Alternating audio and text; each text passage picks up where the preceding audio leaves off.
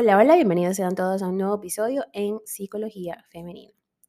Para quienes son nuevas por acá, mi nombre es Isneikar Blanco, soy psicóloga clínico y me especializo en la atención a mujeres, trabajando lo que es el empoderamiento, el crecimiento personal y la autogestión emocional.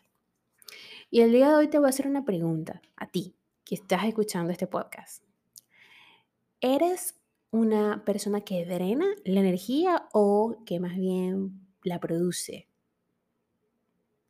El día de hoy vamos a conversar o vamos a hablar un poco sobre los drenadores de energía y los productores de esperanza y poder identificar a ver cuál de ellos somos.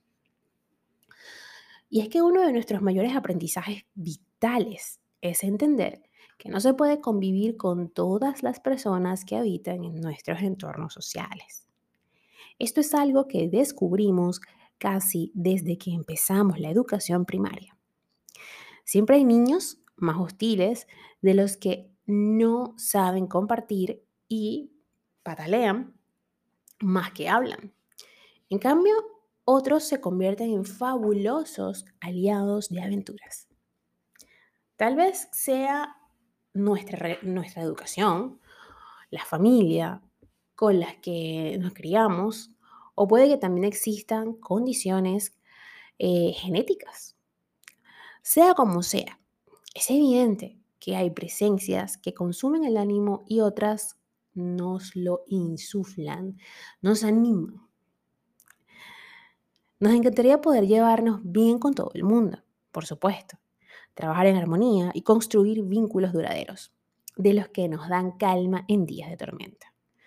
Sin embargo, el ser humano es complejo y tan diverso que conformamos sin darnos cuenta unos ecosistemas sociales de los más trufados. Saber navegar por ellos es algo primordial.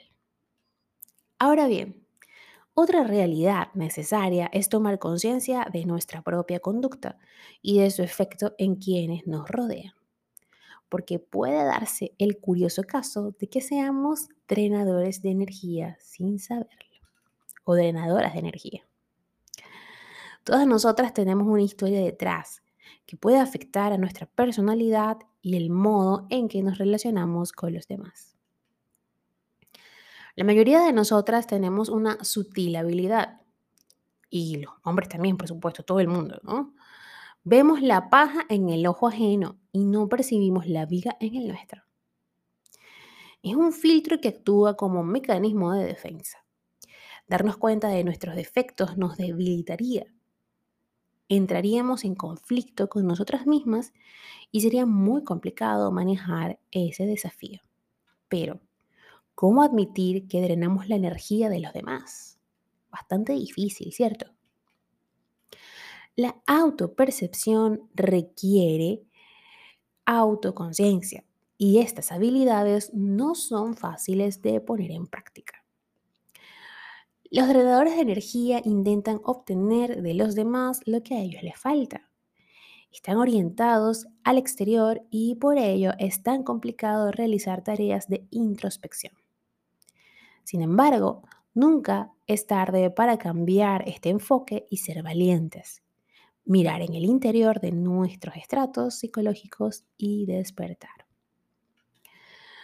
Muchos de los que drenan energía a los demás evidencian notables carencias y necesidades originadas por trastornos psicológicos no detectados ni tratados.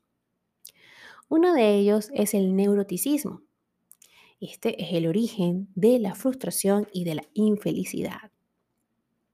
Si perteneces al grupo de los drenadores de energía, sentirás que te acompaña una negatividad y un malestar constante. Esto a menudo está propiciado por el neuroticismo, es decir, por la inestabilidad emocional, la irritabilidad, la ansiedad y el desánimo persistente. Casi todo te frustra y la vida es para ti un escenario lleno de estresores. Esta percepción, esta bruma interna que te atosiga, a menudo deja secuelas en quienes te rodean. Lo hace porque aunque no te des cuenta, te es difícil manejar esa negatividad inherente que hay en ti. Es importante comprender la implicación que tiene este rasgo de personalidad en tu salud mental.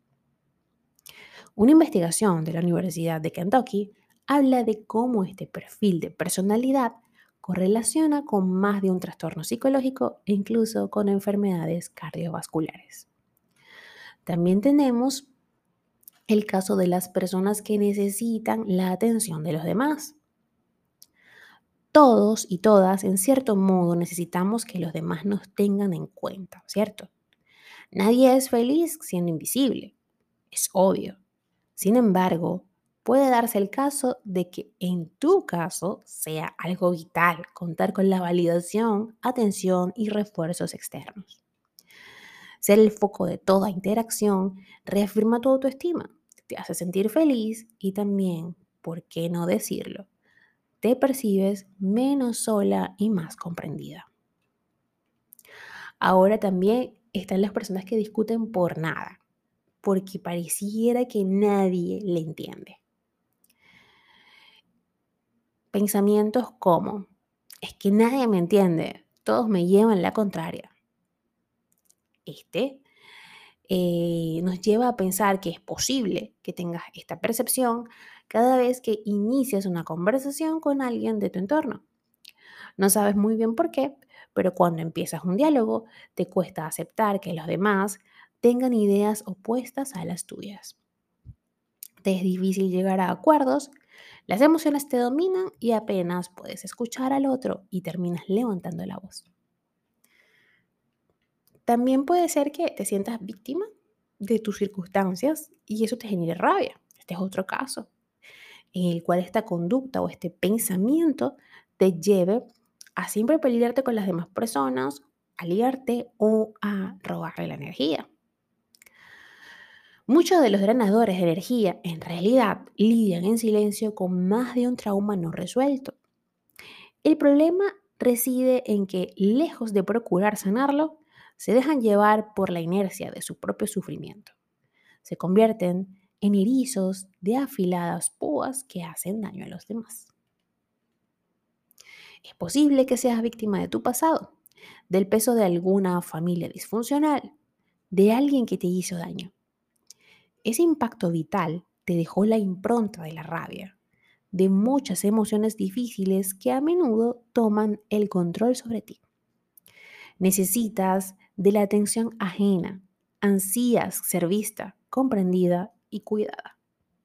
Sin embargo, tu forma de tratar a los demás no siempre es la acertada, y lo que logras es justo lo opuesto a lo que necesitas, soledad e incomprensión. Muchos de los que consumen el ánimo de los demás no son conscientes de los efectos de su conducta porque están más centrados en sus carencias, sus necesidades y su sufrimiento emocional. Ahora bien, ¿quiénes son o qué características tienen los que producen esperanza? Personas emocionalmente hábiles, por supuesto.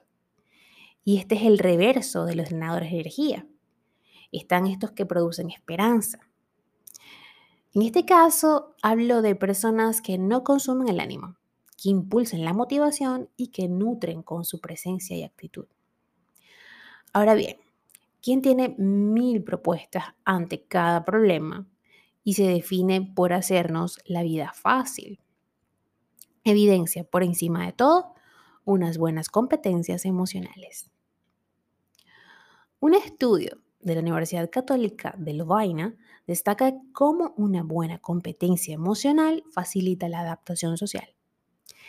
Esto no significa que como los renadores de energía no experimentan en algún momento irritabilidad o ansiedad. Ojo, la diferencia es que saben gestionar aquello que les sucede para no proyectar su malestar en los demás.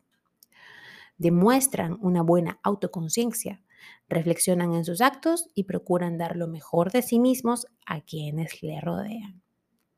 Quien da esperanza y no tormentos ha sanado sus heridas del pasado y entiende que cuidarse es clave para cuidar a los demás y crear así escenarios más respetuosos.